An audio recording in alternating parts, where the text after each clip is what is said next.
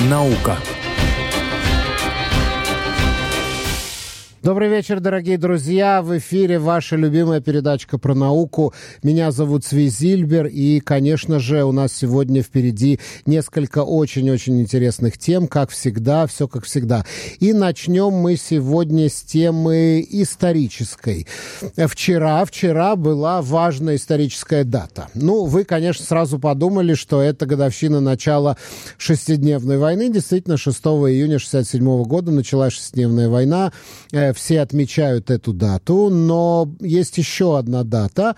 6 э, июня 1944 года началась высадка союзников в Нормандии, которая, это событие тоже широко отмечается на Западе, в Соединенных Штатах.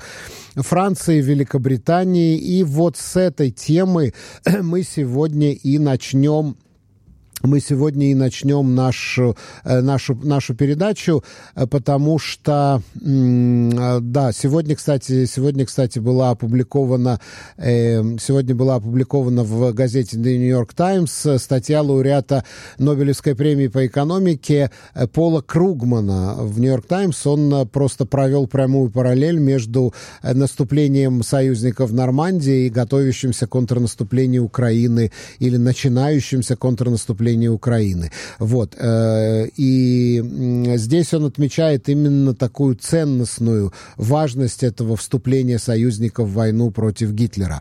И я хочу представить нашего первого спикера на сегодня, дорогие друзья, хорошо вам знакомый историк, доктор Яков Фальков, преподаватель Тель-Авивского университета. Яков, добрый вечер, приветствую. Добрый вечер, Цве. Добрый вечер, радиослушатели дорогие. Вот э, в последнее время в России все больше и больше акцент делают на роль Советского Союза, хотя Великобритания воевала против Гитлера с 1939 года, а не никак не с 1941 года. Соединенные Штаты Америки, в принципе, взяли всю сталинскую армию на свое содержание, но, тем не менее, вот высадка Нормандии произошла только в 1944 году. И э, еще в Советском Союзе Союзе звучали такие претензии, что, дескать, вот союзники тянут, затягивают эту высадку, э, оставляя самое большое бремя войны на Советском Союзе. Вот почему это произошло только в 1944 году, когда, в принципе, исход войны уже был понятен, и действительно ли э, могут быть такие претензии к странам-союзницам? Э, ну, два аспекта ЦВИ очень важных. Вот то, что вы сейчас буквально сказали. Во-первых, почему заняло столько времени. Во-вторых, о том, что якобы в июне 1944 года исход войны был уже понятен. Вот эти два момента, на которых стоит подробно так, остановиться. Так, так. Во-первых, во-первых, как вы правильно сказали, британцы воевали уже с 1939 года, с сентября 1939 года, сначала вместе с французами и поляками, потом только с поляками, потом американцы присоединились. Мы все прекрасно знаем все, что происходило в Северной Африке, эти замечательные знаменитые сражения большие и так далее. А меньше помнят, вот недавно мне довелось побывать в Сингапуре, мне меньше помнят о том, что буквально в начале 1942 года Британская империя потерпела жесточайшее поражение от японцев. Именно вот там в Малайзии и в Сингапуре они потеряли до 130 тысяч солдат и офицеров единовременно. Это было ужасное совершенно поражение, кстати, самое большое в истории Британии. И, разумеется, в общем-то, у страны, несмотря на то, что она была империей, там, кажется, была такая большая империя, у нее было много ресурсов, но на самом деле к тому времени уже все эти бывшие колонии, типа той же вот Австралии, они совершенно не горели желанием воевать в Европе и тут же отдавать все, что необходимо было Британии, бросать все это в горнило войны, там вот далеко, где там защищать британские острова, у них были свои интересы. Вообще австралийцы очень обиделись на британцев, то, что те защищали Индию, якобы бросили множество австралийцев в Тихоокеанском регионе, те попали там в руки японцев и так далее. То есть сложно было Британии на самом деле. То есть картина была гораздо сложнее, чем нам представляется сегодня. Британия была гораздо слабее, чем она представляется сегодня. Британия вступила в войну, будучи практически совершенно не готовой к ней – они говорили, у них глав, главный лозунг был, особенно экономистов британских, вот до 1939 года, война, но только не в этом десятилетии. То mm-hmm. есть они думали, даже если вот война, то где-нибудь там к концу 40-го года с немцами, ну не дай бог вот не сейчас, мы не готовы. И никто не был готов. А потом вот вся эта серия событий, это вот гигантское поражение 42-го года, нужно было элементарно просто оклематься, набрать силы. Американцы тоже вступили в войну, мы знаем, не сразу а только к концу 41 -го года и сидели на заборе, пока значит, японцы на них не напали. Помогали уже британцам, конечно, помогали, но не в той мере, в которой могли бы, да. Поэтому, в общем-то, реально, начиная с конца 41 -го года, потом 42 с этими поражениями, потом эти события в Северной Африке, 42-43 год, реально, не то чтобы я их сейчас защищаю, может быть, они могли, ну, насколько там, когда, на полгода раньше, но это же серьезно была большая операция. Нужно было все рассчитать, как там высаживаться, это надо как не делается. Потом уже была высадка, там, все цели до этого и так далее. То есть делали что-то. Были события уже в Италии, э, в 43 году. То вели серьезные большие действия. И вот, наконец, все вызрело до того, чтобы э, сделать то, что они сделали э, в Нормандии. Да, и, то есть это очень был существенный вот э, такой вот момент. А во-вторых, то, с чего мы тоже начали, в середине 44 -го года еще совсем не ясно было всем, что вот все уже решено. Ну, совсем не было решено, потому что войска советские стояли еще на территории Советского Союза. Но они замечательно героически там сопротивлялись и уже продвигались вперед, и уже в Сталинграде и дальше в Курске переломили тенденцию, основную стратегическую ход войны, но, тем не менее, еще в апреле, в мае 1944 года и, и немцам, и самим Советам, и западным союзникам было совершенно непонятно, чем это может закончиться. Западные союзники на тот момент считали, и это, кстати, было известно немецкой разведке замечательно, что Красная Армия выдохлась, что самостоятельно продвинуться на территорию Рейха она не сможет. Может быть, у них есть некие шансы пройти вот по южному флангу через э, Украину, дальше в Румынию, на Балканы, где уже действовали партизаны Титу, это да. Но то, что они смогут зайти на территорию Рейха, дойти там до Берлина и победить, в общем-то, разбить там основные части вермахта, было непонятно. И что произойдет с вторжением в Нормандии тоже было непонятно. То есть были там разные были соображения у союзников, и некоторые генералы думали, что, в общем-то, это очень опасная авантюра. Поэтому, как бы, нет, нет, я совершенно, так сказать, не согласен с тем мнением, которое бытует часто, особенно, как вы сказали, в русских э, источниках, что ну, было все уже понятно, и когда значит, все было понятно, союзники вступили в войну. Не, ничего не было понятно еще весной 44 года.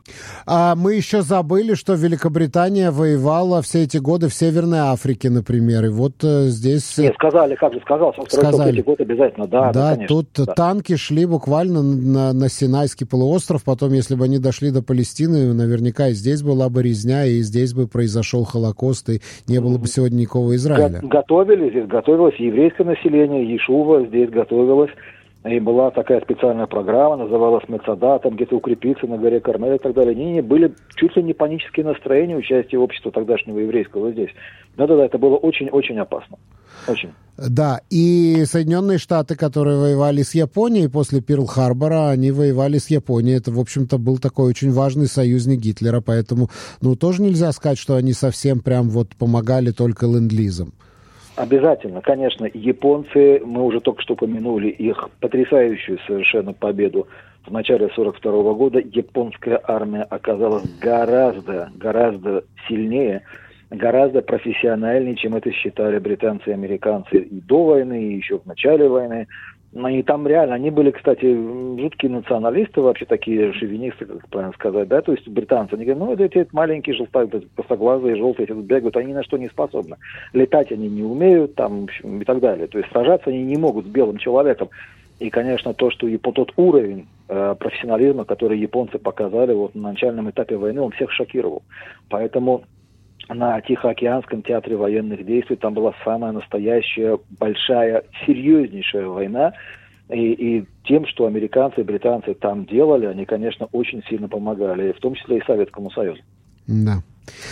Э, еще одна операция Второй мировой войны, о которой мы хотели сегодня поговорить, и по которой вот у вас есть какие-то интересные э, новые данные. Я так понимаю, что вы сегодня занимаетесь исследованием именно этой э, вещи. Это операция «Багратион», одна из крупнейших операций Красной Армии в Белоруссии, где была фактически разгромлена группа армий «Центр». Да, вот э, что, э, какие, какие, э, какие новые факты вам открылись, о чем вы можете нам сегодня рассказать?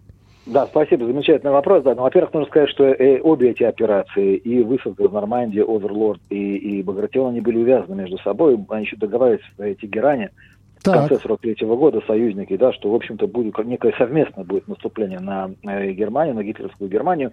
И поэтому, в общем-то, да, а, знали американцы, англичане, когда высаживались в Нормандии, что вот-вот начнется наступление на Восточном фронте, и знали советские, русские, да, знали, что, конечно, значит, сейчас откроется второй фронт, и тогда они тоже начнут свое наступление. И там интересная такая вот коллизия произошла. Значит, мы знаем, что э, операция Багратион начинается в конце июня. Есть разногласия между российской и западной историографией относительно точной даты. То есть на Западе считается 22 июня, ровно в трехлетнюю годовщину Барбаросы, а mm-hmm. российские источники продолжают что 23 июня. Ну, не суть важно. Mm-hmm. Но речь о том, мы знаем, что э, в преддверии этой операции советское командование, стратегическая ставка провело большую операцию по дезинформации, по введению в заблуждение э, противника и они, значит, на местности двигали свои войска так, чтобы немцы не могли это занять, концентрировали их именно вот в направлении этого белорусского известного выступа, так, чтобы немцы не заметили по ночам, передвигали все это в э, обстановке абсолютной секретности, параллельно держали большие, значит, большое скопление войск в Украине для того, чтобы убедить немцев, что наступление будет происходить именно там.